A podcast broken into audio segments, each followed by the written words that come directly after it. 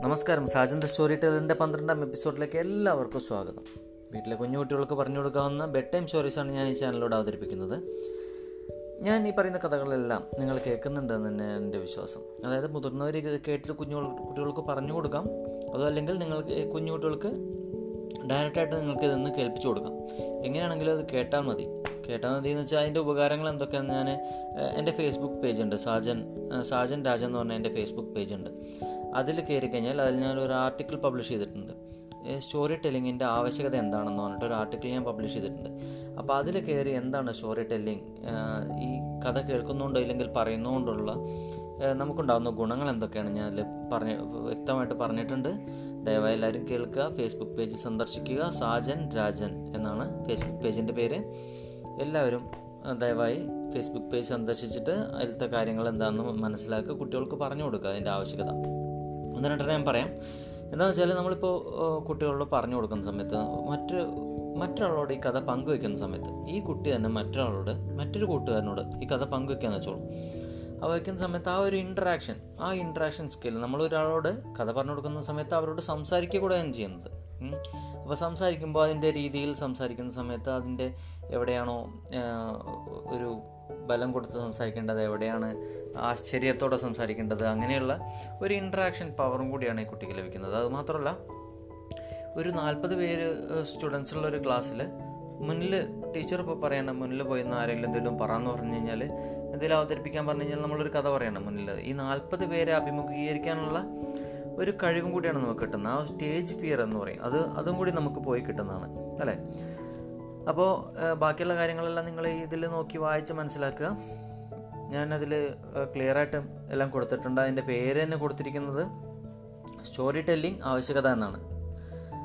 അപ്പോൾ നമുക്ക് ഇനി അധികം നീട്ടുന്നില്ല. നമുക്ക് നേരെ കഥയിലേക്ക് പോകാം അപ്പോൾ നമ്മൾ ചിലരെങ്കിലും ചിലരെങ്കിലും ഉള്ള പല ആൾക്കാരും വീട്ടിൽ എന്തെങ്കിലും മൃഗങ്ങളെയോ അല്ലെങ്കിൽ പക്ഷികളെയോ ഒക്കെ ഓമനിച്ച് വളർത്തുന്ന ആൾക്കാരാണ്. ചിലർ നായ്ക്കളാവാം ചില പൂച്ചകളാവാം ചില കിളികളാവാം ചില വിദേശ രാജ്യങ്ങളിലൊക്കെ സിംഹത്തിനെയും പുലിയെയും മലമ്പാമ്പിനെയൊക്കെ ഓമനിച്ച് വളർത്തുന്ന ആൾക്കാരുണ്ട്. അങ്ങനെ അമ്മ ഓമനിച്ച് വളർത്തിയിരുന്നത് തത്തമ്മയായിരുന്നു. അവൾക്ക് തത്തമ്മയെ വളരെ സ്നേഹമായിരുന്നു. അവൾ അതിനെ ആ ആ തത്തമ്മയ്ക്ക് തിരിച്ചും അമ്മുവിന് ഭയങ്കര സ്നേഹമായിരുന്നു. അവൾ അതിനൊരു പേരിട്ടു. എന്താണെന്ന് വെച്ചാൽ സുന്ദരി തത്ത. അപ്പോൾ സുന്ദരി തത്തയുടെയും അമ്മുവിന്റെ കഥ പറയുന്നത് കഥയ്ക്ക് ഞാൻ പേരിട്ടിരിക്കുന്നത് സുന്ദരി തത്തയും അമ്മുവും എന്നാണ്. സ്കൂളിൽ പോകുന്ന വഴി ഒരു മരത്തിൻ ചുവട്ടിൽ നിന്ന് കിട്ടിയതാണ് അമ്മുവിന് സുന്ദരിയെ മുട്ടിൽ നിന്ന് വിരിഞ്ഞതേ ഉണ്ടായിരുന്നുള്ളൂ. എന്നാൽ ഇപ്പോഴോ? ഇപ്പോൾ ആൾ കുറച്ച് വലുതായി. നല്ല നമ്മൾ സാധാരണ കാണുന്ന തത്തയില്ലേ? ആ തത്തയുടെ മോഡലായി നല്ല സുന്ദരി കുട്ടിയായി. സുന്ദരി തത്തമ്മ കുട്ടിയായി അപ്പോൾ അവൾ സംസാരിക്കുമായിരുന്നു പാട്ടുപാടും വഴക്കിടും ഇതൊക്കെ കാണാൻ വേണ്ടിയിട്ട് നാട്ടുകാരും അമ്മുവിന്റെ കൂട്ടുകാരും അങ്ങനെ ഫേസ്ബുക്കിലും എല്ലാം ഭയങ്കര ഫേമസ് ആയി നമ്മുടെ സുന്ദരിക്കുട്ടി.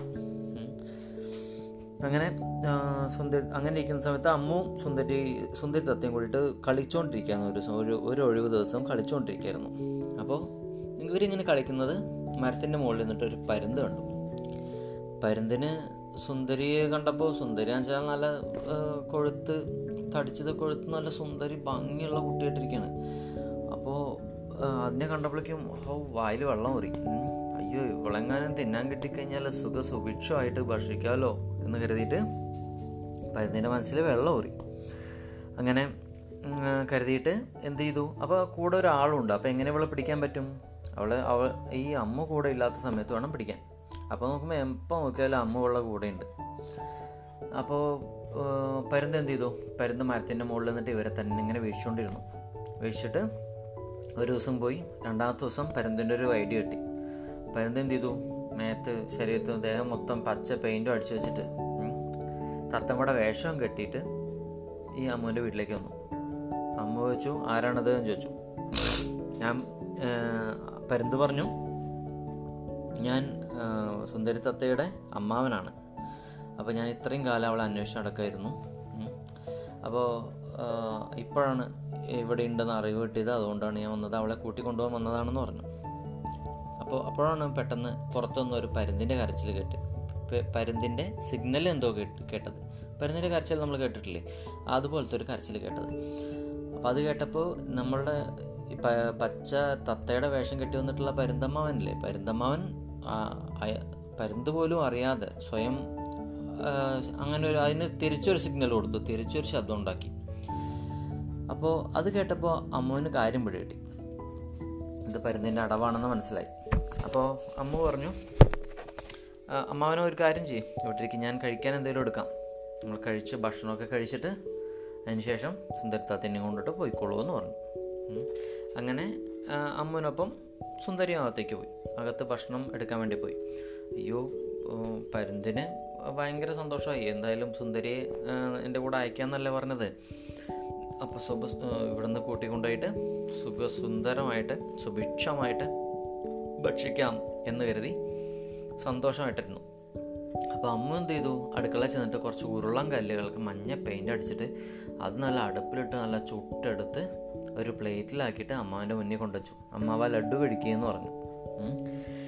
അപ്പോൾ ഈ സുന്ദരിയെ നോക്കിക്കൊണ്ട് വെള്ളം ഇറക്കിയിട്ട് വെള്ളം ഇറക്കിക്കൊണ്ട് പരു പരു പരുന്തമ്മാവൻ എന്ത് ചെയ്തു? ഒരു കല്ലെടുത്തിട്ട് ഒരു ഉരുള എടുത്തിട്ട് വായിലേക്ക് ഇട്ടു.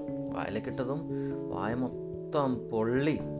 വായ മൊത്തം പൊള്ളിയിട്ട് തന്റെ കള്ളത്തരം പൊളിഞ്ഞെന്ന് മനസ്സിലാക്കിയിട്ടുള്ള പരുന്ത് അവിടുന്ന് ജീവനും കൊണ്ട് പറ പറന്നു. പിന്നീട് ഒരിക്കലും ആ പരുന്ത് സുന്ദരിയെ ഭക്ഷിക്കാനായിട്ടില്ലെങ്കിൽ സുന്ദരിയെ പിടിക്കാൻ ശ്രമിച്ചിട്ടില്ല. ഇതാണ് ഇന്നത്തെ കഥ. കഥ എല്ലാവർക്കും ഇഷ്ടമായി എന്ന് കരുതുന്നു. ഇഷ്ടമായാൽ കഥ ഷെയർ ചെയ്യുക. ഞാൻ നേരത്തെ പറഞ്ഞ പോലെ ഷെയർ ചെയ്യുക കൂട്ടുകാരോട് പങ്കുവയ്ക്കുക ഫേവറേറ്റ് കൊടുക്കുക അഭിപ്രായങ്ങളും നിർദ്ദേശങ്ങളും എന്നെ അറിയിക്കുക. ഫേസ്ബുക്കിലൂടെ ആണെങ്കിലും ഇതിലൂടെ ഇതിന്റെ കമന്റ് ഇതിലാണെങ്കിലും എന്നെ അറിയിക്കുക. നാളെ മറ്റൊരു കഥയുമായിട്ട് ഞാൻ വീണ്ടും എത്താം. Thanks for listening me this is Sajan the storyteller